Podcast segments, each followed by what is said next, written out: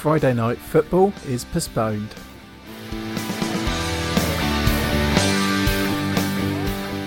This week we discuss Aston Villa against Newcastle, the postponement, are Manchester City back and how will they line up against Fulham, and how many premium picks should we own and which ones for the festive period. Welcome back, listeners, to episode 195 of the FPL Surgery podcast. We're recording, it's Monday, the 1st of December. Pep's team sheet has just been revealed, and only a couple of hours ago, we found out that the Friday night game, Villa against Newcastle, has been postponed. So the deadline's pushed back at the moment, anyway, until Saturday. And I'm, I'm here with Josh, of course. So, Josh, I mean, you've had a pretty busy week, is that right? Yeah, I have. So um, after uh, we recorded with um, Andy and Luke from uh, FPL Wolfpack, uh, did um, the Scout cast the following night on Tuesday with Joe and TED Talks FPL. And then on Thursday, um, I did a live video link on the FPL show with um, Az and Mark from FPL Black Box. So, yeah, been um, been pretty crazy. Three things in a week um, when it's my first season of doing uh, all this sorts of stuff regularly. So, um, yeah, it's uh, but but a pleasure to do all of them. So, uh, how's your week been? Yeah, my week's been well. My week was fun until um, Ollie Watkins. I'm sure we'll move on to that in a minute. Ollie Watkins put a bit of a sour taste in the mouth last night, but yeah, no, generally good. Um, I mean, did you tip Harvey Barnes on all of those podcasts, or is it just just on here? I did. Apart from the FPL show, the FPL yeah. show was purely a segment on City, um, but I did. I tipped it on here. I tipped it on our Patreon pod. I tipped it on uh, on um, the Scoutcast. So when I saw he didn't start, I was like, "Oh, this is awkward." Um, but, very, very awkward. but here he is, came off the bench, Harvey Barnes, and um, for his uh, finishing or conversion rates, which have never been fantastic, it was a great finish, and hopefully gets him a start against. Um, you know, Sheffield United game week uh, 11, and it's really him as a pick for those four plum fixtures for them. So who knows? Yeah, I mean, he saved your blushes, but he didn't save Brendan Rodgers. Now, this week we're joined by a Fantasy Football Hub contributor who has three top 10k finishes, two top 5k finishes, and his highest being 1,900th. Welcome back to the podcast, John Lambert, aka FPL Jossie. How's it, how's it going, John? Yeah, it's good, Rich. Thanks, and thanks for having us on. Um, it's great to be here again. No, glad glad to have you on. Are you still chasing, you know, all the, the transfer value? uh, yeah, well, it's something I've I've made a reputation for, but I, I have my team value is still not bad this season. Um, but it's something I've tried to. I think I said uh, early on this season I was going to be a bit more balanced about it, and with the COVID issues and the international break causing so many injuries. I've, I've taken a real step back and I'm, I'm actually doing late transfers. I'm being really patient. I'm like a, a new improved Jossie this year. Well, we say improved, not, not looking at the uh, the overall rank, but um, I have tried to be a little bit more patient this year. I think it's been enforced by um, the risk of making early transfers. Um, it's it still sticks in my throat when I see player rise and I'm, I'm itching to get them in, but I, I it just isn't worth the risk now. I was I was burnt earlier in the season in the international break when KDB was injured. Um, so so yeah, I've kind of reined that in a little. I mean, I guess would you have been one of these people who brought in Callum Wilson or Grealish, um, you know, ahead of ahead of today's news? Because I've seen a lot of people have been bringing them in. So yeah.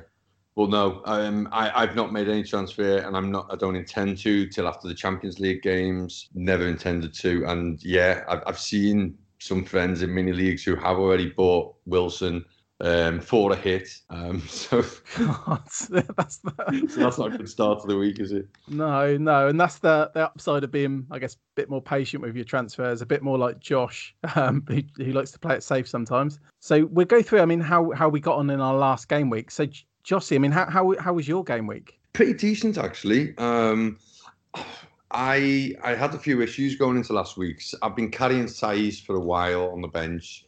Uh, Lamptey picked up the red card. Uh, Maupay's been stinking out my team for a while, and he was up against my beloved Liverpool. And I had no bench. Burke, um, Mitchell not playing, so I had a couple of issues. So I, I took a minus eight. Um, I, I brought in Dias I brought in Jota for Son, and I got rid of Maupay and, and brought in Vardy, and it, it paid off in dividends. Yeah. Um, I ended up getting 20 points in for the, the players that came in, uh, two points for the three who went out. So I was up. Um, and yeah, pretty successful week. Uh, a, a, small green, but from 790 to 680k. Uh, so I'm getting there now. About four or five weeks ago, I was about 2.3 million. So I'm getting some oh, wow, sort of respectability. Wow. But That's in the right massive jump. yeah, yeah, I was I was languishing, but um, four greens on, on the bounce, and yeah, it's, it's going right, going right. Nice, nice. And how about you, Josh? How was how was your game week? Yeah, it was really good. Uh, so we've got 68, um, a game week rank of 199k. So really happy with that. Um, transfer wise, I took out Mane, brought Salah back in. It was a bit of a luxury move to hokey cokey them in, in essentially two weeks, but um, I had a real inkling that um, it was Mane's turn for a benching um, after him playing 90 minutes midweek and Jota and Firmino uh, sitting that one on the bench. So it was the right move. He was on the bench. Um, and yeah, uh, good week. Um, really happy with the Leeds defenders coming in again. Only played one of them this week, um, but uh, yeah, it's uh, it was it was a good week and sort of uh, happy with my team now moving forward. Yeah, and you've jumped jumped just ahead of me again, so I, have, yeah. I, I, need to up my game. Um, I got 59 points this week. I rolled my transfer. I was I was really tempted the last minute to move Kane on to Vardy, but I just I just I don't know. I just tried to keep strong on that one because I really like this Kane fixture against Arsenal, and I, I like it even more after watching Arsenal play the other day. It was quite quite a dramatic game week really because I captained captain Sterling and luckily he didn't come on, so I got the De Bruyne vice captain. Triple Chelsea defence have done it done it for me, you know, once again.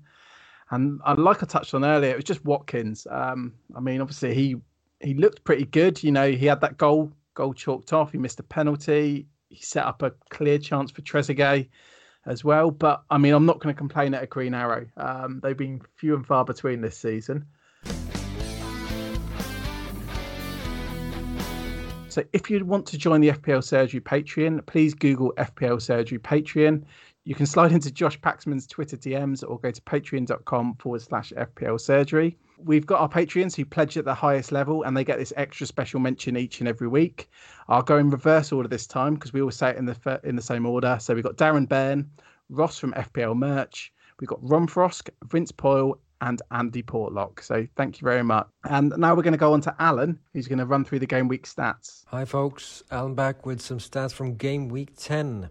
This was a game week which saw Man City back to high scoring ways, winning 5 0 to a popeless Burnley, although their XG was only 1.87 in total. Not surprising then that Riyad Mahrez is this week's biggest overachiever with three goals from a combined XG of 0.96. We also saw Liverpool being disappointed with a 1 1 draw despite only scraping together 0.32 XG for themselves. Saturday gave us two 1 0 wins, despite both games racking up an astounding 5 xG each. Leeds beat Everton 1 0 with an XG scoreline of 1.49 to 3.38 in Leeds' favour. No surprise seeing three blanking Leeds players in the underachievers chart this game week, with Jack Harrison at 0.9, Patrick Bamford at 0.8, and Helder Costa at 0.55. How goes Bamford Watch, you ask? He's now soaring back to the top of the underachievers of the season, with XG data saying he should have scored nearly three more goals than he currently has. The other game was a 1 0 win for West Brom over Sheffield United, who are finding it painfully difficult to score goals this season, despite racking up an impressive XG of 3.28. They lost to West Brom, with striker Ollie McBurnie making the third spot for underachievers this game week with an XG total of 0.85. Safe to say, the only people happy after the two games are the few owners of Sam Johnstone and Leeds goalkeeper Ilan Meslier, who both took home 11 point hauls. The Sunday games saw Man United seemingly struggle to beat Southampton 3 2, although XG data suggests a well deserved victory, with Southampton only getting 0.52 to Man United's 2.84. Cavani coming on from the bench made the big difference here as he scored twice from a combined XG of 0.39, making him this week's second biggest underachiever. This also puts him second for overachievers of the season, with three goals from a combined XG of 2.07. James Ward Prowse was involved in both of Southampton's goals, recording a goal and assist, both from set pieces. His late surge of forms with three goals and two assists in the past four game weeks from a combined total XGI of 0.86 sees him as this period's biggest overachiever. Interestingly, he was last season's biggest underachiever with a negative XG delta of minus 5.46, suggesting that in 1920 he should have had five more attacking returns. As always, the truth with these things is probably somewhere in the middle. Chelsea and Spurs played out a nil-nil draw, with Spurs getting the lowest team XG of the weekend at 0.19. Might be concerning for those managers still on the attacking double up. Monday night football saw West Ham sneak a 2-1 win past Villa despite losing the XG battle 0.62 to 2.68. Ollie Watkins in that process became this game week's biggest underachiever with 0 points returned to owners from a combined XG of 1.30.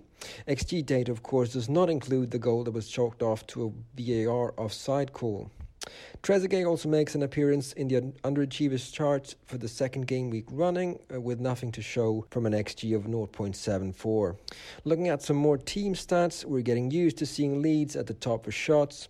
They're there again with 23, but we're also getting used to only 6 being on target. Man City are second in this chart with 19, scoring 5 from their 6 on target. Leeds created the most chances with 18, followed by Man City and Sheffield United with 17. The Blades are now by far the most underperforming team in the league with four goals from a total XG of 11.72. XG data there saying they should have scored nearly eight more goals. For players and chances created this game week, we've got Matheus Pereira of West Brom as the runaway leader with nine, followed by Mahrez at six, suggesting he could have had an even bigger haul. And then we've got Jack Grealish and James Rodriguez both on five. No room for Bruno Fernandes in the chances created chart this week, then, but he does make an appearance in the shots chart, taking second spot with six and two on target. Most shots Joelinton, 7 and 3 on target. Both Bruno and Joe got a goal and assist to their names this game week. I think I'll finish up now before this drags on for far too long. Back to you, Rich. Thanks, Alan, and thanks for winding me up about Ollie Watkins again. So, our first headline it's the Aston Villa against Newcastle postponement. Now, I guess we have to say we've only found out about this, what, like two hours ago? Um, so, the deadline's already been moved by FPL to the Saturday morning and there's a couple of tweets that suggest it might not be rearranged for the midweek, but it's you know it's always a possibility. So I guess we're just going to hold our transfers as long as possible. But we we come to you first, Jossie. Um, I mean, what are your thoughts on it? You know, how how's it affecting your team, for example? Well, I'm holding two Villa players, Martinez and Grealish. Martinez being my only playing goalkeeper, as I'm sure that's the case for a lot of people. He's highest owned goalkeeper at 27% um, ownership, and I imagine an awful lot of those don't have a backup. So it's a pain. And as I mentioned before, my bench isn't great. Uh, Burke's unlikely to get me anything, and Mitchell's unlikely to play. Um, and I would, I really intend to get Kevin De Bruyne in this week somehow. So time will tell whether I decide to lose Grealish, but he still has a great run of fixtures, and I want to keep him. Um, so I will, as you say, I'll be holding those transfers as late as possible in the hope that maybe it gets rearranged this week. In in, in terms of Martinez, I'm hesitant to sell him. It's, it would be a hit most likely to get him out. The players, the keepers who I think I would want to get if I were, were to replace him, don't particularly have great fixtures this week. So it's not a huge upside in, in a, a, confidence of getting a clean sheet this week. Um, and Villa are likely to have now double game weeks coming up. Uh, obviously, Martinez has risen in price quite a lot, so I think I'd rather keep hold of him. Um, but time will tell. I mean, it's it's going to be hard going into the game week with ten players. I'm in a similar position, really. Uh, so I've got Martinez, Steer, and Grealish. It feels like a quite a good week for Steer to be one of your Villa triple up. At least I don't uh, get impacted with those that own, you know, Ollie Watkins or uh, Targett or Konsa. Stop talking about Ollie Watkins. Let's ban Oh, just gonna keep just gonna keep banging that drum for a bit longer, Rich. To be honest. Um, yeah, so I'm in a similar position. I don't feel the I've got nothing in the bank as well, which doesn't help things. Uh, I've got no reason to bring in a keeper. Um, I can't bring anyone in for Steer who's going to play. I'm not going to sell Martinez. I'm happy to keep Grealish really. So I've I've kind of got the Leeds defenders that I can roll off the bench um, to give me ten. Um, even got Harrison Reed sat there with his cracking fixture of away to Man City, um, who uh, you know can sit there as first sub, and Seamus Coleman, who's still red flagged. So yeah, I mean it, it is what it is. I think for me, I'm only going to make a transfer if there's something that I actually want to do and a player that I want long term. I'm not just going to make a, a you know a uh, a short term uh, you know move um, that could potentially you know affect things later on both in terms of you know money that I've got to do things and my general team structure. So um, yeah it's, it's it's not it's, it's not not ideal no especially as it was it was of this run that Villa have got. It was one of the plum fixtures but I think um, they've still got great great fixtures um, for the festive period and then coming into the new year with with two double game weeks to be scheduled so for me I'm just happy to bench really Yeah, it's it's interesting because I mean with Martinez, I mean it sounds like neither of you want to replace him because obviously I've seen a few people wondering if they do a hit to replace Martinez. So I'm get I'm assuming neither of you would be up for the hit if you're not up for doing it for for free transfers. Um, something I looked at was that Martinez he's averaged 4.66 points per game because obviously he's only he's only played played a few games. McCarthy's averaged 4.2 and Meslier has averaged 4.3. I mean, so if these players are averaging above the, the cost of a hit, would you still not be tempted, Jossie? Um, I think the fact is, I'd probably want to get him back later in the season when he's got those Mm. double game weeks, and I'll Yeah. probably be paying close to five million for him. The way Villa are defending at the moment, he, he's not as. He, if I was wildcarding tomorrow, I wouldn't buy Martinez, and so I think he's a tough buy now at 4.8 million. But at 4.5, when I got him at the start of the season, I, I think I'd like to keep him for those double game weeks. So uh, Yeah. yeah, Yeah, that's No. the thing that's in the back of my mind is because of the double game weeks. I was just wondering, like, I guess it depends because he seems to be the player we've all wildcarded, and you can sort of tell because we've got Martinez, because obviously he didn't get added to the game, did he? Until or he didn't get added as a Villa player till till game week two.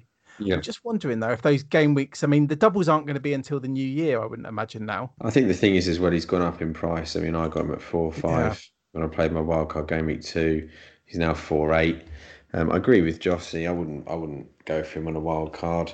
I'd go for something a bit different. Not not because I don't think he's a good pick. I think he's a great pick. They've got great fixtures. He's a great keeper, um, and um, you know he's even shown that he can save a penalty. Um, but for me, I'd go for something a bit different, just to try and you know climb the ranks in in in, in, other ways. And um, but yeah, with with with the price rises that he's he's had, and uh, essentially yeah, two double game weeks due further down the line. I'm not I'm not moving him on now. It's uh, it's just a waste of a transfer or two if you're going to bring him back in afterwards. Um, is one of my key lanes of last year was um, wasting moves on keepers because uh, I I got rid of Pope when he went into that horror run of fixtures because it seemed to make sense and there was a nice fixture swing to another keeper, whoever that was.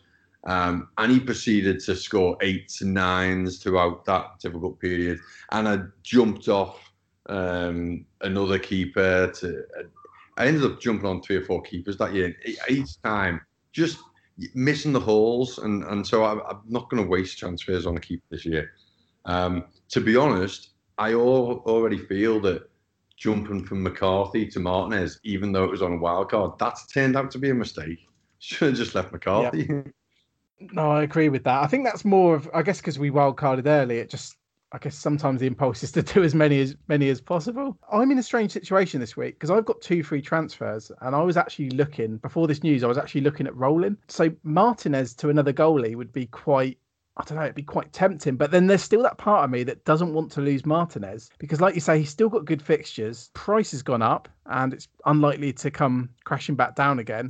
Part of me hopes that Peacock that Pope's out another week and I can just change my backup keeper to, to Peacock Farrell. Although I, I just don't know how likely it is that that happens. But Burnley is the first game of the game week now, so on Saturday that early kickoff against against Everton. Mm. So maybe I'm just in a bit of a unique situation where I don't need to don't need to look at that. But I agree completely with both of you about Grealish, and I guess that's partly price rises as well. He's risen what 0.7 as it is as it is at the moment. I wouldn't want to be getting rid of him. Watkins might be a different matter. I think um, he is. Yeah, I think yeah. Watkins. I think Watkins is probably the most sellable of all of them, really. Whereas you know, like a, a Targett or a Konsa, you can just bench them if you've got other playable defenders. Great, but I think yeah, Watkins. He's obviously a player who's starting for you every week, so I think he's a he's an easy sell, and he's not gone up much in price, uh, if at all. Um, there's, there's plenty of other options at that price as well, so I think he's he's a, he's a definite sell. And I'd probably say, I mean, Callum Wilson's a bit more of a. Yeah, I was going to say about he's him. He's got those plum fixtures on the on you know coming up, but bearing in mind the state of affairs at Newcastle, and we're not getting at the moment a great deal more information about who the players are and what the situation is. I'd probably sell him as well, just because you don't know if he's got it, if he's going to get it. Who, who can the... you sell for though? Because I mean, obviously you can't move to Watkins. Would it be Bamford? Mm, not this week. No, because Chelsea have only conceded what one goal since well, he brought game, them all game in. Five, yeah, yeah, yeah. Only McGoldrick's breached yeah. that back line. Of all, uh, of all the players in the whole of the Premier League, who would have thought it would be David McGoldrick, last season's biggest underachiever, um, on XG wise, to uh, to be the one to to ruin your clean sheet that week? Crazy. Um, I, Antonio's back now. Yeah, Antonio. I, I, own Antonio. I think you know he, he wasn't hundred no. percent uh, Monday but I think that another week in training, he's going to start at home to United. You would have thought they need him in those sorts of games. I think that um, you know Adams is still quite a decent pick. Uh, they've got some nice fixtures coming up. He's proving quite good value. You know, there's there, there is some other options. It's fairly limited. Yeah, I agree. I think you know Chris Woods probably scraping the barrel a little bit, but you know, home to Everton this week. They've got they're quite a leaky defence at the moment, and still got Pickford in goal for some absurd reason. So um, you know, there's a few options, um, and obviously, if you've got a bit more money in the bank, then yeah, you can you can kind of move. You can look to to some other you know players if you've not got DCL, um, Richarlison, and so on and so forth. Really. Yeah, Are we was maverick enough to consider Fabio Silva in the absence of Jimenez? Oh, yeah, wow. I, I, looked at that today, but it's just a it's just a fixture, isn't it? And the fixtures in general. Fixture yeah. this week away to Liverpool, even if mm. Alisson's injured, and even if you know they've not got their you know Van Dijk and Gomez and stuff, you just look at their fixtures and think, yeah, like, this. It's, it's just too much. Beyond, you're right. Plus, he had the honour of getting subbed on and then subbed off as well, which is quite did rare. He? Yeah, he did. But I think that was yeah. tactical. To be fair, I think he's quite a highly rated rated young player. Well, they paid but... enough money for him, didn't they? And yeah. five point two million he is, you know, he's, he's just cheap as chips. But it's just the fixtures. I yeah. just, but but the question is though, going if if Jimenez is out for a bit, who's going to play that central role? I really don't know. I think they'll have to play a false nine, really. Yeah, yeah. So I think I think so. Jossie was Antonio your favourite replacement for Callum Wilson, or uh, to be honest, my favourite would probably be Bamford longer term. Yeah, beyond the Chelsea game. Yeah, yeah. No, I'd agree with that. And I mean, to be honest, I'd probably, if I wasn't so biased with all my Chelsea defenders, I'd probably look at look at Bamford myself. I think Bamford's great well. if you don't watch football or can't, you know, don't have much time to watch football. yeah. If you just yeah the points at the end of the game. if you're um you know if you're just tuning in every Saturday afternoon and watching Bamford play, who's in your FPL team, it's not an enjoyable experience. But if you're one that's just happy to look at shots in the box, big chances, and XG, whack him in, you'll probably get points fairly often, and that'll be, um, you know, fantastic. Really, it's a bit like watching Callum Wilson, isn't it? As well, a little for, bit, a um, little bit for Newcastle. But yeah, it's pretty dire too. But yeah, no, awesome. So I mean, like I said, that was that was sprung on us. You know, that that news has just happened. So I think we'd all recommend to hold your transfers as, as late as possible. But we'll move on to our second headline. So that's our City back and how will they line up against Fulham? So I mean, the second part of that's difficult to answer. Question from FPL Irons What is your opinion on the Sterling situation and what do you do as FPL managers when your assets aren't nailed before a plum fixture? FPL kickoffs asking Cancelo or Sterling what to do with them. We've got nuclear atoms. Because of Pep Roulette, should we wait until the Champions League is finished to bring in a Man City attacker? Podboard, is it Mahrez time? FPL Trent, is Mahrez worth the risk versus Fulham? So I mean, there's quite quite a bit there, and obviously the the Man City game's not even kicked off as we're recording. So, Jossie, um, what did you think of Man City the other day? You know, are you looking to bring in assets from from them? Yeah, I, am carrying just Dias at the moment, um, and I consider myself very fortunate that I didn't jump on Cancelo. He was the other one in the mix. City lineup's always difficult to gauge. I, to your first question, am I looking to bring any in? Absolutely. Kevin De Bruyne's top of my shopping list, and and I see that he's on the bench tonight, so he's he's almost certain to start if if we can predict Pep at all. I'd be a little bit more worried if I was a Sterling or a Cancelo owner that they get the start tonight. I think to answer FPL Lions question, what do you do if your plum assets uh, are, are, not looking nailed? I think with those two, you need to look at how many minutes they play tonight. If if Sterling gets a good 90 minutes tonight, it's a it's a real worry that he's not going to start against Fulham. Yeah, um, yeah. No, it is. Yeah, it's not. It's not what I want to hear either. Um, it just gets harder, doesn't it? If if someone, if you own the, I mean, it's a different thing having the player or transferring in the player. I mean, like you say, if he plays a full ninety, I wouldn't want to be bringing him in. But mm. then, I mean, if you owned him, would you would you want to sell him? It's tough. So I think on that, it depends. Have you got any other fires? If you if you've got a really robust team, you don't happen to have Grealish and and uh, you don't have Watkins uh, sorry to mention Watkins again. That's all right. Uh, keep banging that drum, Jossie. Keep banging it. Yeah, I was done for it. Um, I'll bleak it out. Ble- then potentially you we'll get him, we'll get him crying in tears in a minute. potentially you could switch Sterling. To be fair, I think I might do. Eleven and a half million pounds in a plum fixture. If you were hoping to captain him and for him to not start, um, it, it's a big investment, isn't it? to, to the point, you, your original point, how did I feel they did against Burnley? Have they turned the corner? I don't know because I don't know what it is with Burnley. Why they're incapable of putting up any sort of fight against City at the Etihad. Hmm. They five goals each time. Um, I think not having Pope probably had a lot to do with it as well. Um, so time will tell. And Fulham did put up a better performance this week themselves. I mean, you, you can't see past a, a comfortable win for City, probably.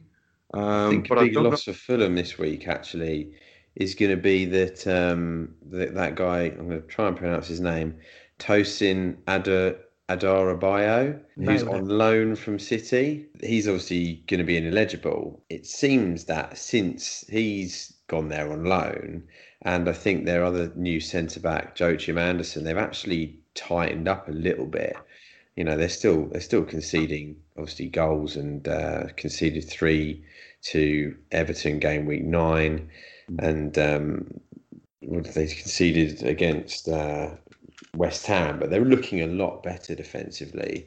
I think that him being ineligible will be a big benefit for uh, for City, and I think you know you've just got to kind of look at the fixture and knowing that City have got a bit of confidence back in them. Um, they just needed that first sort of comfortable win. It didn't even have to be five. 3 0 would have been enough.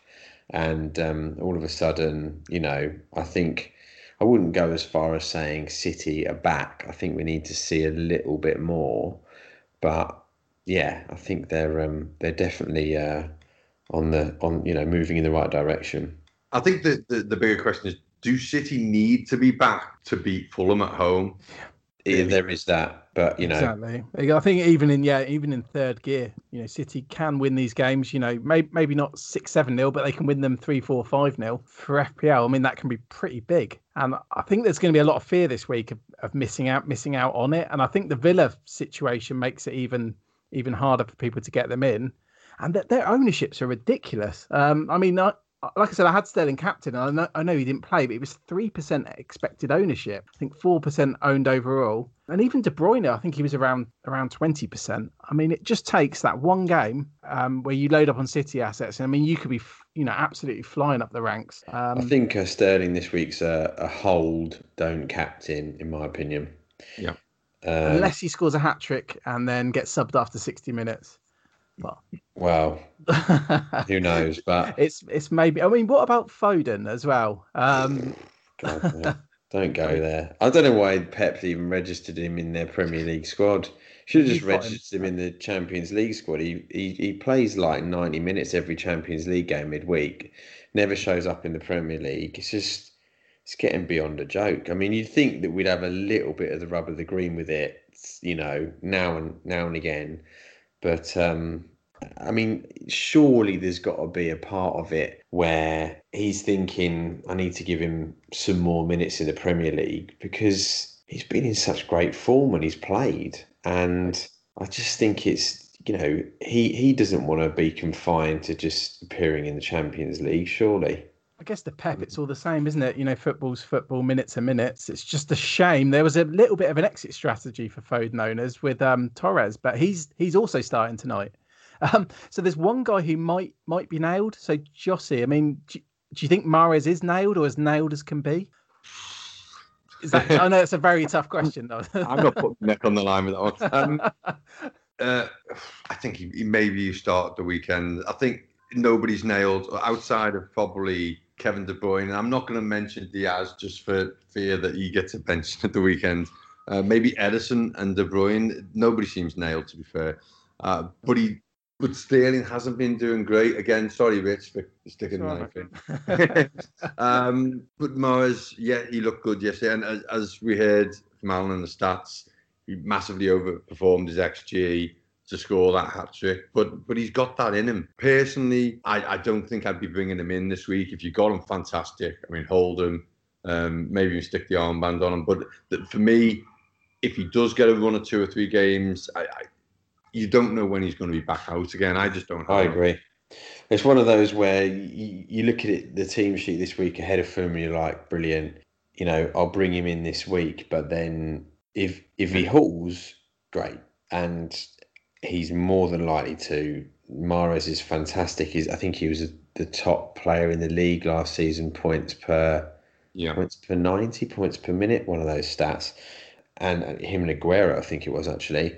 Um, but the thing is, is that he, you know, the next game away to Man United, will he play? Mm, not sure, questionable. He's not the best defensively and then you start the cycle of pep roulette again and you're into you're into a bit of a, an issue there and yeah you know foden has not been an enjoyable experience so far he has done quite well when he's come off the bench but still for a 6.5 million midfielder i'd like to have had more out of him. Mahrez for a 2 million pound more is like you can't go there really. Um, so I, I agree. If, you, if you've got him keep him. If you're on the, if you've got your wild cards still in your back pocket, potentially that's an option. If you're aggressively, you know, making moves week on week to try and hit, you know, big big hauls um, prior to uh, to wild card, then yeah. But if you've used your wild card, I'm I'm not. I don't think you know it's not for me really. He's also at a very difficult price. There's um there's some nice options below his price in the likes of Grealish and and Jota and and then above his price, you know, Son and Rashford and he's just sort of sat on his own there really around the eight, eight and a half with not really much else to move him to. it's just those those fixtures for me with City. I mean, obviously, I'm sat here with three City midfielders, so obviously, I, I like taking the risk, and it's I mean, it's not paid off so far. But I mean, they've got like we said, they got Fulham, then they got Man United. I mean, I don't think that's as hard as it sounds on paper, as as the FDR would have us think. Then it's West Brom, then it's Southampton, then Newcastle, then Everton. I mean, those are games I could see them honestly scoring three or four in each and every one of those games. So is it worth the risk just to just to have a couple of them? I mean, obviously De Bruyne you can just set and forget over Christmas, fingers crossed. And I mean, Mahrez is cheap, a lot cheaper than Sterling, and people have been prepared to risk it with Sterling. To me, the answer to your question, Mitch, is yes, they probably are worth the risk. I think where I struggle is I'm already looking at a midfield of Grealish, Ziyech, uh, Ziyech, uh, Fernandes, and Jota I don't know which one I'd sell anyway. I'm already like loads. I don't know who to sell to get Kevin De Bruyne in. Um, so there's a lot of other options that are performing that are probably likely to play week in week out. Yeah, I uh, agree. Uh, yeah, it's like you know, look, you've got to look at players. I mean, Grealish is in a in a in a class of his own at the moment, purely because of like his stats are just ridiculous, and um, that level of stats from a player of that price if I'm honest with you, hasn't really been seen, um, particularly in midfield. Um, but even like players like Wilfred Zaha, you know, I, I, hate owning Wilfred Zaha, and you know, having an attacking an attacker from Palace is never for me a good idea because they're such a defensive minded team. But even if you look at him and you compare him to the likes of Foden or Mahrez, once he's back from coronavirus, he's playing 90 minutes week in week out. He's on penalties. He's a talisman. He's, you know, it, it, it's it's picks like that, and particularly going into the festive period where rotation is going to be worse than ever. Is now really the time to jump on more City? I think for me, is it the time to jump off? Because I guess I'm on the the complete opposite of that, where I see all these great assets. I mean, I don't have like Bruno, I don't have Grealish. But I almost don't want to jump off the City assets. Um, and I mean, maybe this is some kind of like, you know, maybe I'm making a horrific error, and I've made an error with Foden. I should have just gone for Grealish, but now obviously times have changed, the prices have changed. Um, I think it's just as hard to go the other way. It is, maybe, it is, and it's, I just feel like I'm doubling down. You... It's like pep roulette, and I feel like I, you know, if I keep betting on black, mm. it's eventually going to come in. I think just, that's kind of. I think it's tough that also the, the, the United aways after Fulham. And you know, United aren't rock solid, but it seems like City are playing a bit of a different game this season. And while they beat Burnley five 0 I, don't know. I get this. I get the feeling that they've tightened up at the back. Even at home to Burnley, they played Rodri and Gundogan. I mean, you know, it's it's it's not typical Pep, and I think he's prioritising his defence more and keeping clean sheets more and and therefore yes it's great for KDB owners like us and um, you know he's he's playing more like in the 10 role rather than the 8 but I do think that yes they won 5 0 at the weekend but I don't think you're going to see it as regularly. And and I, I kind of feel like they he's going to try and go for the league in a different way. And it might be as simple as he looks at Liverpool and sees them as his biggest threat. Obviously, champions, they look the best team in the league most weeks. But he looks at them and he goes, right, where are they weak? They're weak defensively because they've lost Van Dijk, they've lost Gomez.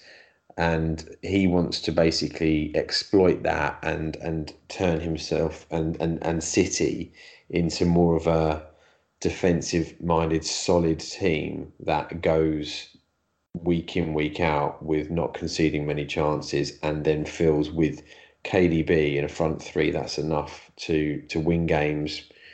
You know, one 0 two 0 for example.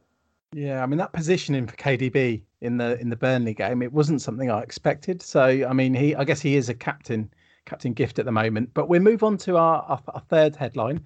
So it's how many premium picks should we own and which ones for the festive period? So Jeff Pedders asked, so we'll go to you first, Jossie. Um, you can only have two of Salah, Bruno, or KDB for the next few weeks. Which two do you go for? Salah, Bruno, or KDB? Well, I think KDB is a must for the upcoming uh, fixtures, which we talked about. it's tough, and I'm a die-hard Liverpool fan. But I think at the moment, for the next couple of fixtures, Fernandes, um, he just seems it's difficult to drop at the moment for me. He's got so many routes to points, penalties, the set pieces. He scores a screamer. Um, he's he's a talisman in in a Man United side that probably aren't as good as they used to be, but they're, they're still a, a, top side.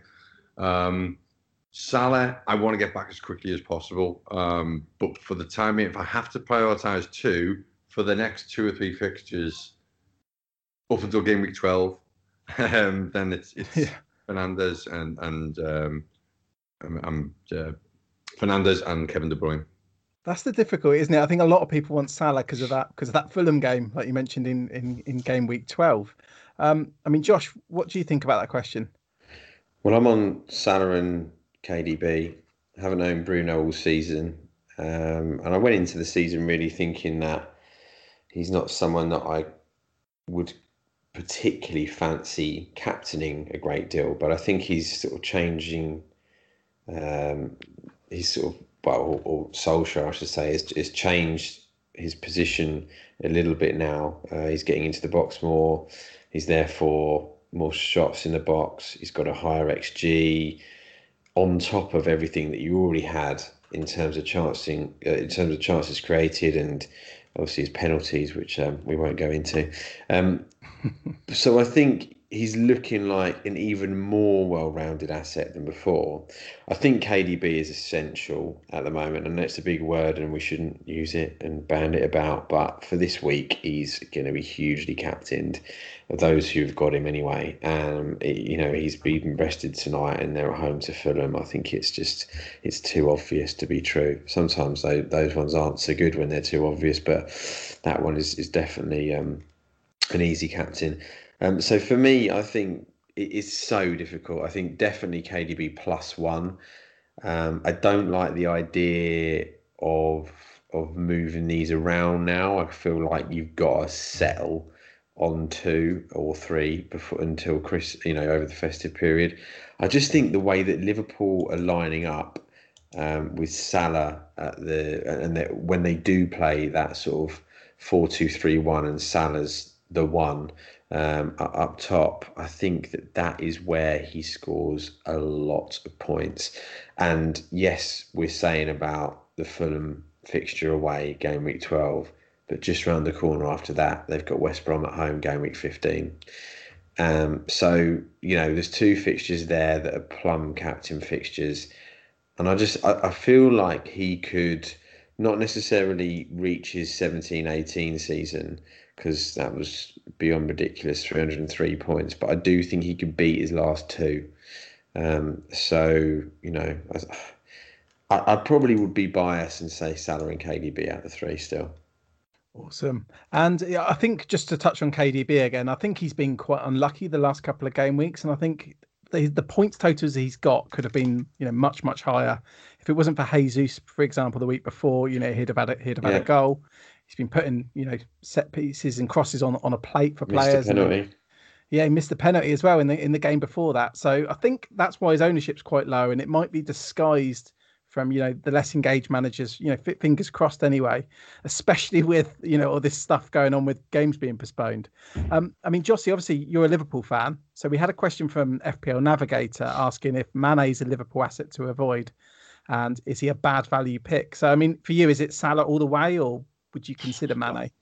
I, I, saw that question, and is he a yeah. bad value pick? Absolutely not. I mean, at times Mane is our best player. Um, he, he's probably a better goal scorer at times uh, than Salah. Salah has the penalties, and that edges it for me in that place bracket. Um, so I'd never call Mane a bad value pick, but I think considering that you can now probably pair in your midfield Salah with Jota for 6.7, 6.8 um, I probably wouldn't go to Mane at the moment. But I mean, Mane can outscore Salah on any given day, no question. Awesome, awesome. And we've got um, a question from Ollie Lewinsky. He's asking about Kane. So obviously, a lot of people have got Kane at the moment, or have recently sold him on wildcards. Um, Ollie's basically asking, is it worth selling Kane to a cheap striker like Bamford, Watkins, Antonio to allow a midfield with Salah, De Bruyne, and Bruno? So I guess it kind of links in with Jeff's question, where he said pick one from Salah, Bruno, or pick two from Salah, Bruno, and De Bruyne. But if we sell Kane, we could obviously probably squeeze in all three. So, I mean, what's your thoughts on on Kane, Jossie? Um, I have Kane. I may well be shipping him this week to facilitate KDB. So um, yeah, I, I'm I'm on board with that. But Kane's been fantastic, um, and he's always capable of. I, am and you touched on it earlier. He's playing Arsenal this week. Mm. I'm hesitant to sell him for that game because I know he's got um, he's got a great record there. He loves scoring in the North London derby, but I'm not going to put the armband on him, and I am going to put the armband on De Bruyne. So for that reason, I'm I'm happy to to move him on. He's still got a few tough fixtures. Um, I'm with Josh. I think it's it's dangerous to be switching these premiums around too much because they're all capable of scoring in any given game. Um, but at the moment, I think if I could have three, and I aim to get towards three, then Salah, Fernandes, and KDB uh, would be my um, first choices. Brilliant. And what what about you, Josh? What are you thinking, McCain? I think well, first and foremost, I'd say obviously Ollie's uh, question was presumably before we heard about the postponement, but I think um, selling Kane this week would definitely. Obviously, Jossie's doing it to move for, for KDB, who's obviously his his chosen captain for this week coming up. But and you know, if you've not got fires to put out, yes, potentially, but I think it's going to be a bit of a luxury move for most managers this week selling Kane because I think they're going to have more fires to put out in terms of just getting out an eleven, really.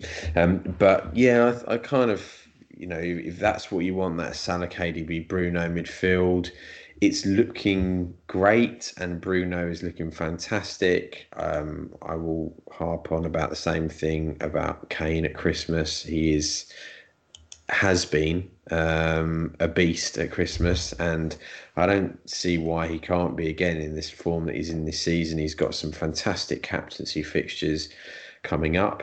Um, it also gives you a little bit more flexibility when you've got um, one premium striker and two premium midfielders. So, you know, I, I, I kind of yeah, Bruno's been great the last three over Kane, of course, but you know, I, I don't personally think we can hang our hat on one or the other necessarily for the for the festive period coming up. They've both got some good fixtures. Uh, I just I just think you know just just pick your pick your poison and stick with it really.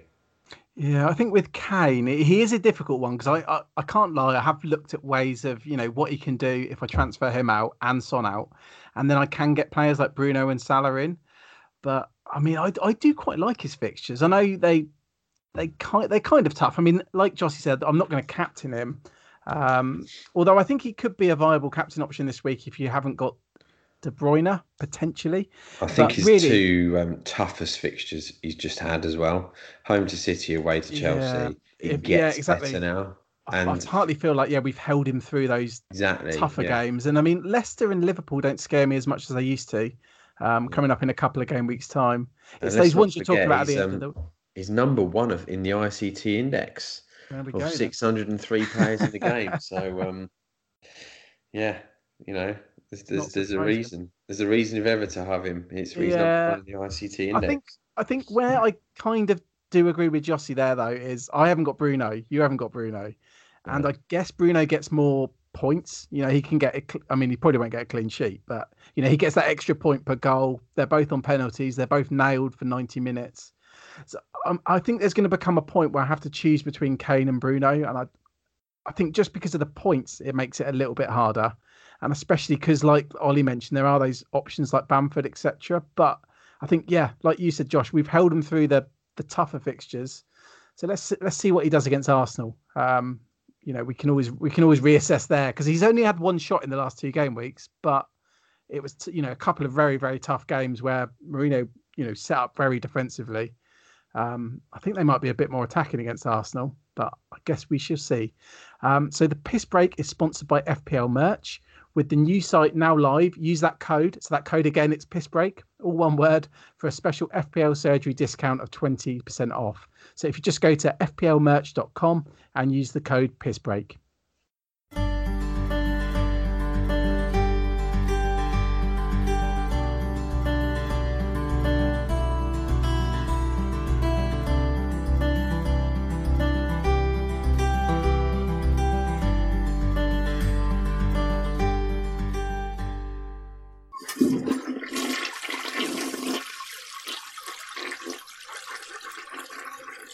Welcome back, listeners. So we're going straight on to our community questions. Now, the first one we've got is on our Slack channel. That's from Alan. So obviously FPL diagnosis.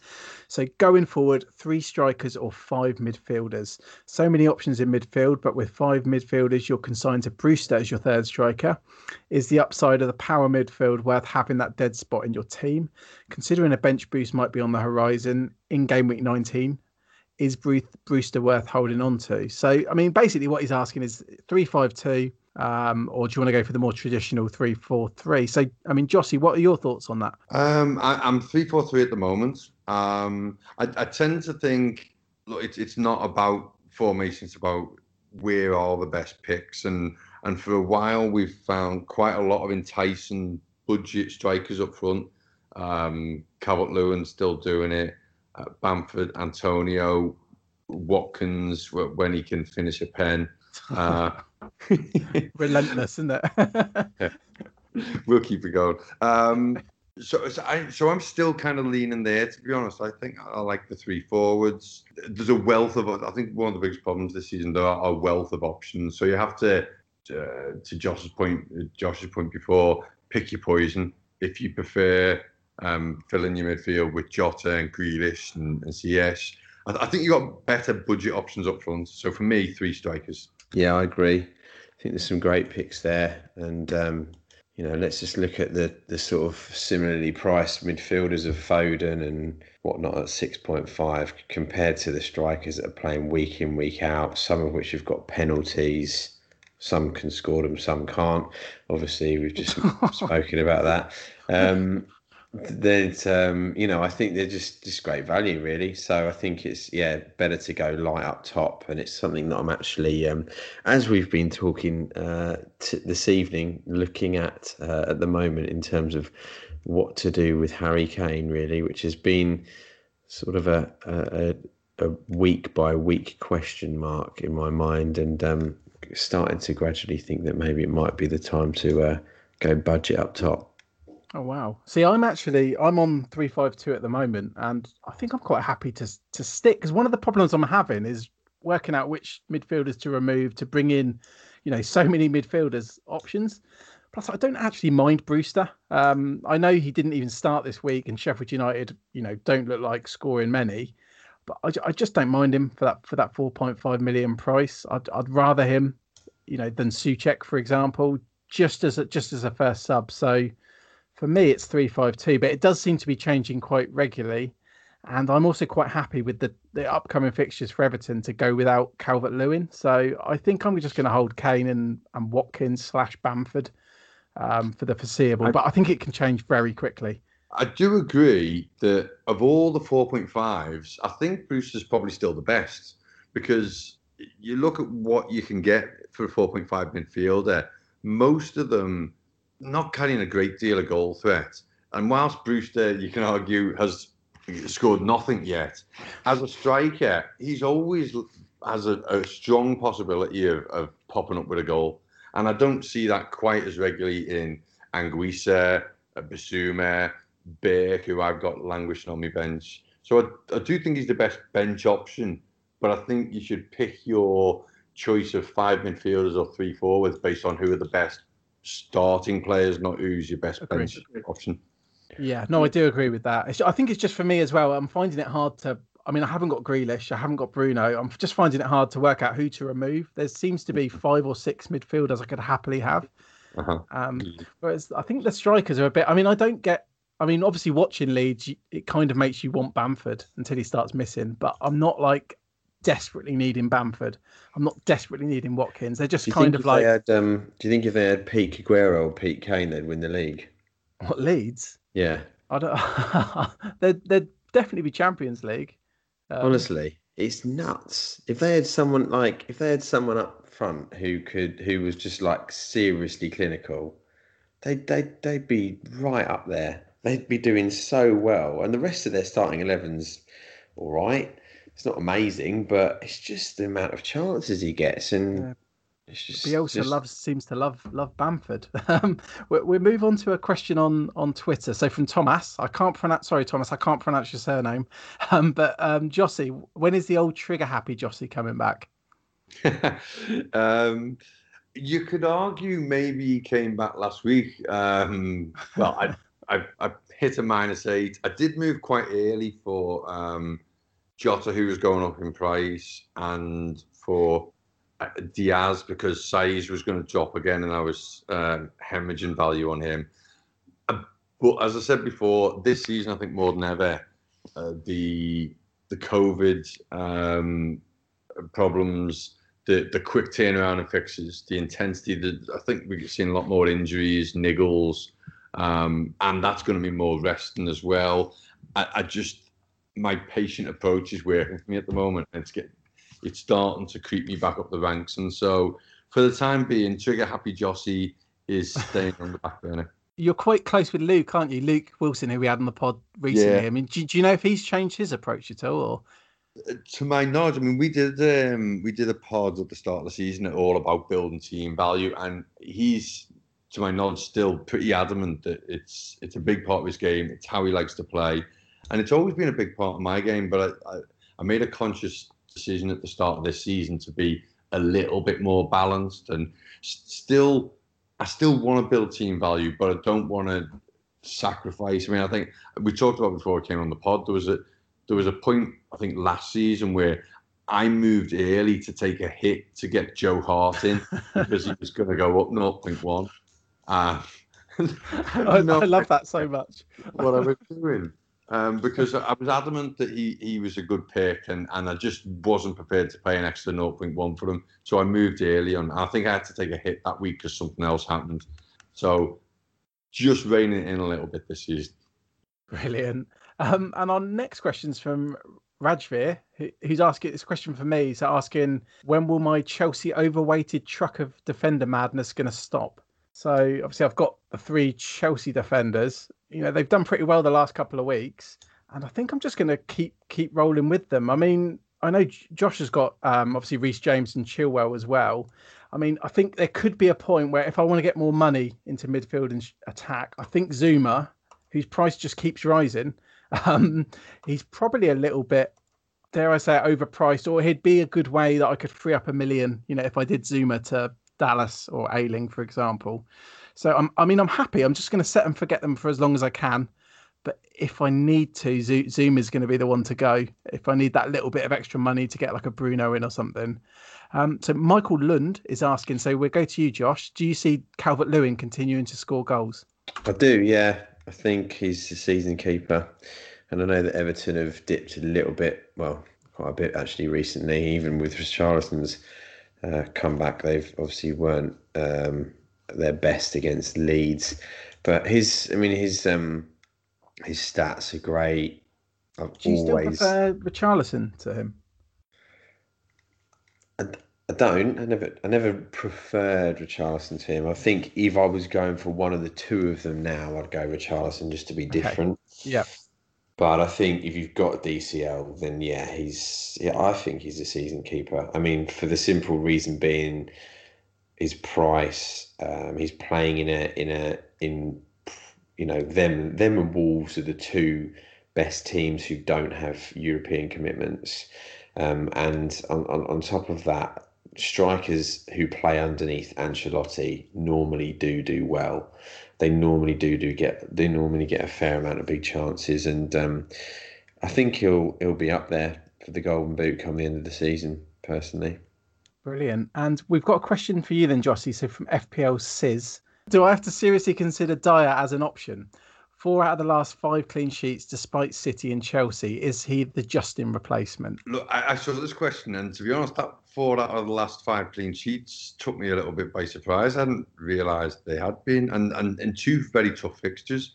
I think yeah, it's it's a Mourinho side, and he's shown now in these tough fixtures that more than capable of um, parking the bus, as as he's famed for. Um, I think there's better options at the moment. I think one of Chilwell or James is is key to have. Um, I think having a City defender is really important at the moment. Um, Dier could absolutely be a good replacement for Justin. I got better, more priorities. I think at his price, uh, or for a little bit more, there's other defenders around that probably offer more than just a clean sheet. Yeah, no, I can see that. I can see that. But yeah, no, very impressive record. So we've got a question about Cavani um, from Srinjoy, who's saying thoughts on the Cavani bandwagon while there is a pending FA investigation and a potential start midweek to take his revenge on PSG, who are not in good form. I, I mean, I'm, i think I saw earlier that he's getting a, a ban, allegedly. Um, I don't know if either of you two have seen anything about that or if you're interested in Cavani. I've seen the post that he mm. made um, thanking one of his, um, and I'm going to not use the word, but th- thanking one of his um, uh, contacts who who applauded him on a good, um, and he and he used the same term that I think Suarez used, um, but in a more aggressive fashion against mm-hmm. Um, so I've not heard that the band's actually confirmed or anything. Are we hearing that, that story? It, it might it, it might have been a Twitter rumor, to be fair. I'm saying that he was going to be banned. So I guess let's pretend he's not. Let's pretend he's not banned. I mean, would would you look at Cavani, uh, or do you think Bruno's enough? I mean, I, I would never like to get too many Man United players into my team. but on a serious note, if, if he were nailed and and he was firing, he, he's world class Cavani, no question. I'm I'm not sure he is nailed yet. I'd probably want to let him uh, to see a few more games from him. But if he's nailed, he could be an option. Um, not looking at it at the moment, but uh, I'll keep on keep on the radar. I think. Yeah, awesome. And we'll go to a question from FPL Rodney. Um, so I guess we'll all answer this. So Josh, we'll start with you. So the best three defensive options over the next four to six game weeks. So it doesn't have to be three, just one or two if you want. I mean, City are looking the most solid. It's just about picking the one that's going to start. Really, um, I think it's tough looking at looking at them, and um, obviously some people have got burnt this week with Cancelo. He's now starting in the Champions League tonight. Um, Walker's a little bit pricey for what he offers. And then centre back wise, really, it's Dias. But then again, Dias is starting again tonight. So I kind of feel like they're a different difficult one, really. Um, although I think that they look defensively the best team in the league um, by quite some way at the moment. Um, and then, yeah, love the love the Chelsea fullbacks. I own them both, um, Chilwell and James. I think other than that, I think Spurs have got some good fixtures coming up. Um, I actually think Dier's not a bad option, really, because you've got to think there's going to be a fair amount of rotation with um, you know the likes of Aurier, Doherty, Reguilon, Ben Davies. So um, it could be um, could be you know a little bit more of a solid pick there going for the centre back. I think uh, Robertson's a great pick still. They've got some nice fixtures coming up. Um, and then outside of the top six, really, I think it's fairly limited, if I'm honest with you. Um, I've been uh, hanging on to Seamus Coleman for what feels like light years, and I just, I just, I'd love to sell him because he doesn't seem like he's coming back anytime soon, and he's just sat there third on my bench every week. But I just feel like there's not really anyone who I feel I want to move him to. Um, so really, I think yeah, at the moment, defender wise, you've got to look at the top six I heard Az mocking you on the official FPL show for your, he for did, your Col- yeah. Coleman pick, and I don't and blame him. And I found out afterwards that he had Neal Maupay in his side the whole the whole time. I should have looked at his team before I went on, but yeah, it's good good job that I found that out afterwards. Otherwise, it could have got into a little bit of a tit for tat on uh, on the FPL show. It's not really their style. They're a bit too uh, bit too slick for that, aren't they? Than yeah. uh, two boys having a bit of a squabble over a couple of crap picks that they've got in their team. Yeah. Um, what about you, Jossie? Um, what kind of defensive options do you like? Um, well, I think Robertson for me is probably. I mean, look, he's more expensive than than most of the others. He's the best pick at the moment. He was he was minutes away from another twelve pointer um, this week. I, I, think he's a fantastic pick. Great run of fixtures. particularly while Trent's missing, he is more key to Liverpool than ever um, on set pieces. He's the, the fullback with the license to raid on because Milner's not going to do that. Um, so yeah, um, Robertson, and then I'm looking at my own defence here. Chilwell, love Chilwell. I think uh, he he's he looks like um, the new Alonso in the box, striking um, shots. Um, and yeah, I, would say my third choice probably a, a, City defender. And Dias at the moment looks nailed. Uh, I'm hesitant to say that now because I'm going to see him uh, benched at the weekend and I own him. But he, he, looks nailed at the moment, and he does offer some goal threat.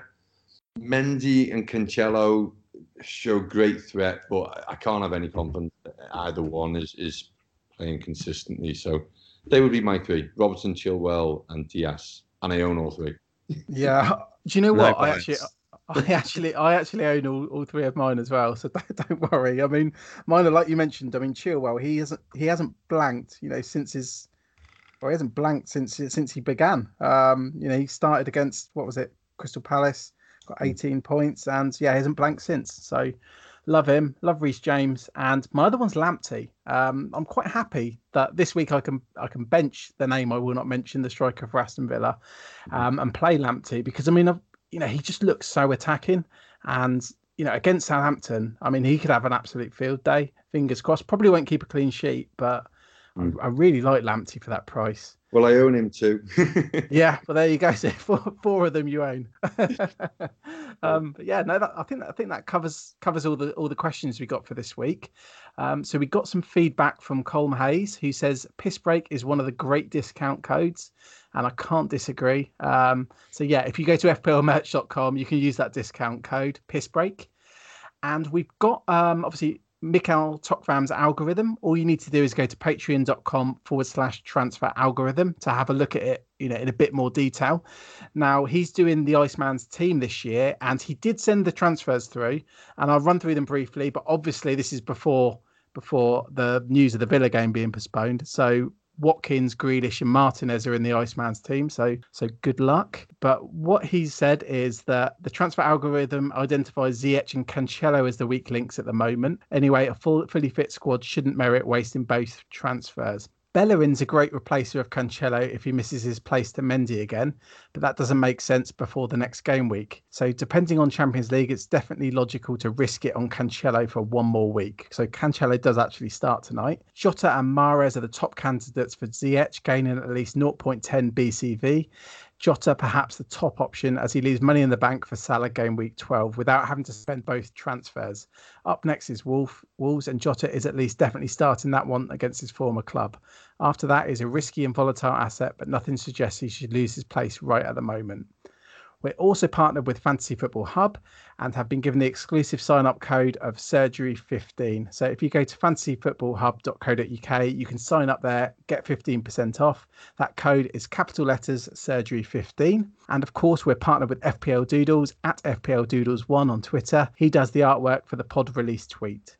So we're moving now onto our onto our trapped into our transfers and our captains. Um, so if we start with you, Jossie, what what are you thinking? So I am the breath of uh, any City attack. So De Bruyne's coming in. I think I'm going to have to fund that with Kane.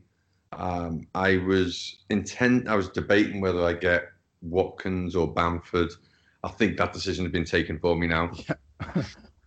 so and and then it's just down to whether or not I want to hold Grealish on the bench, um, or whether I want to um, uh, hold Ziyech and, and and get rid of Grealish this week. So that decision will probably go to the wire. But yeah, ultimately, probably one of Grealish and Ziyech out to bring De Bruyne in and put the armband on. Cool. Um, so, Josh, what what are you thinking for your transfers and captains?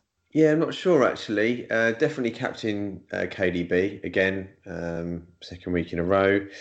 As for transfers, I can just bench Grealish uh, and roll out 10 men with Martinez obviously in goal and just play both Leeds defenders away at Chelsea though it's not um it's not fantastic um so my my back my back four would be Chilwell James uh, Dallas and Ayling so uh, it would be uh, very reliant on a nil-nil.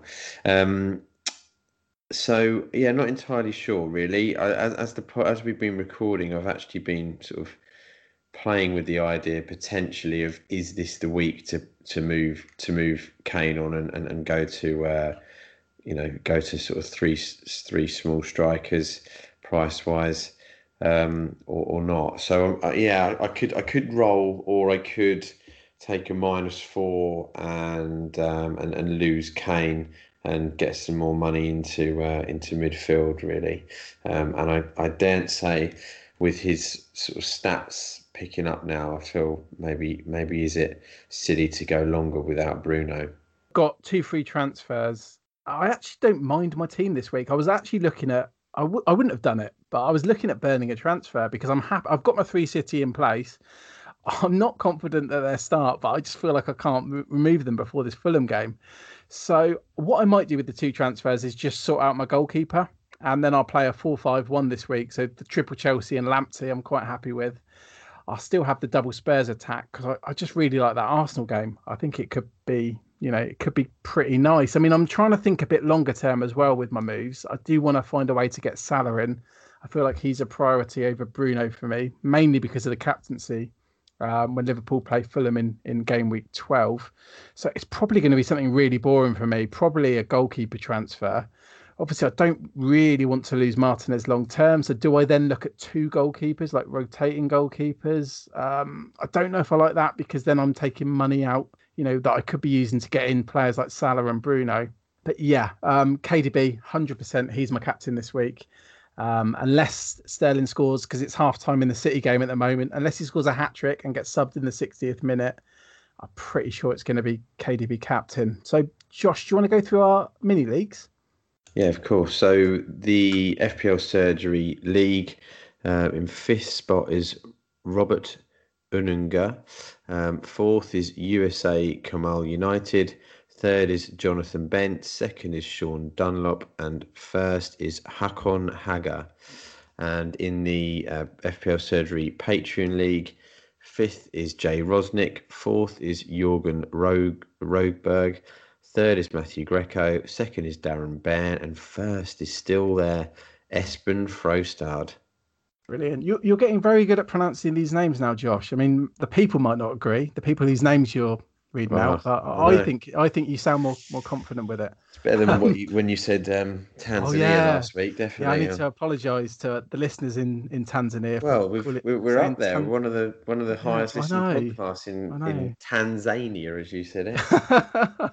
I'd never seen it written down before. I've heard of Tanzania, and I hear it's a lovely country. I just I'd never seen I'd never seen it written down before, so I, I do apologise um, to our listeners in Tanzania. Dropping, dropping listeners, unfortunately, in I, the coming. I probably should have put this bit at the start, the apology, but I do apologise. Well, um, hopefully, they've listened to the whole pod, the, the few that remain, and um, they've they've they've heard it at the end. Yeah, they can let their uh, let their other friends who are FPL players know. I mean, maybe they've forgiven me and they've got Ivanovic in now, um, and happy with their clean sheet from last week. So uh, we'll move on to our three differential picks. So, Jossie, who have you got this week? I was tempted to go really obvious and pick Mahrez, but I'm going to try and be a bit clever. Uh, pick a guy who I I was really keen to get my squad early this season, but he's had his injury problems. But he's back now. So Christian Pulisic hopefully gets a start, and, and he could do really well this week. 1.7 percent.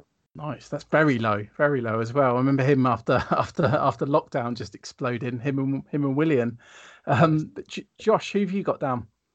I've gone for Gabriel Jesus, um, 1.6% owned, um, which is crazy. Uh, him and him and Aguero are so lowly owned. Um, he's he's not started tonight. Uh, home to Fulham without obviously one of their centre backs who should be ineligible because he's obviously owned by uh, by City. He's a City player on loan there. So I think yeah, should be um, should definitely see a, a Jesus goal at the weekend. I would have thought. Nice. I've also got a City player, but I'm going to change it. So I had Ferran Torres at 1.8%. Um, now, this is the perils of picking these before we saw the team sheet. I'm just going to sorry, Josh. I'm just going to go for the obvious pick. I'm going to go for Mahrez at 4.6 percent. Um, but, but, yeah, I mean, if you if someone can predict Pep Roulette, basically, I think what we're saying, or me and Josh are saying, is you know get Man City players in. Um, but I, I love the Pulisic Pulisic punt as well. Obviously, I don't have room in my own team for that. Um, before we go, Josh, do you want to really quickly just run through your? You wanted to do this. You wanted to predict Pep's eleven for the weekend. Well, I just thought it'd be a bit, bit fun. this is this is a prediction. This is not in the know. This is not anything that uh, I've heard. It's just purely just looking at the lineup tonight. I thought it'd be a bit of fun. So um, yeah, I've, I've gone with so I think Ederson in goal. Surprise, surprise. Um, back for uh, Walker as he's um, rested tonight. Right back, Mendy left back is rested tonight. Centre back, I think he's going to go with Stones. He's been you know, really, really waxing lyrical about him recently and how how well he's been playing and how he's got you know chance of having a big season with them. I think then alongside him, I think they'll actually go Laporte.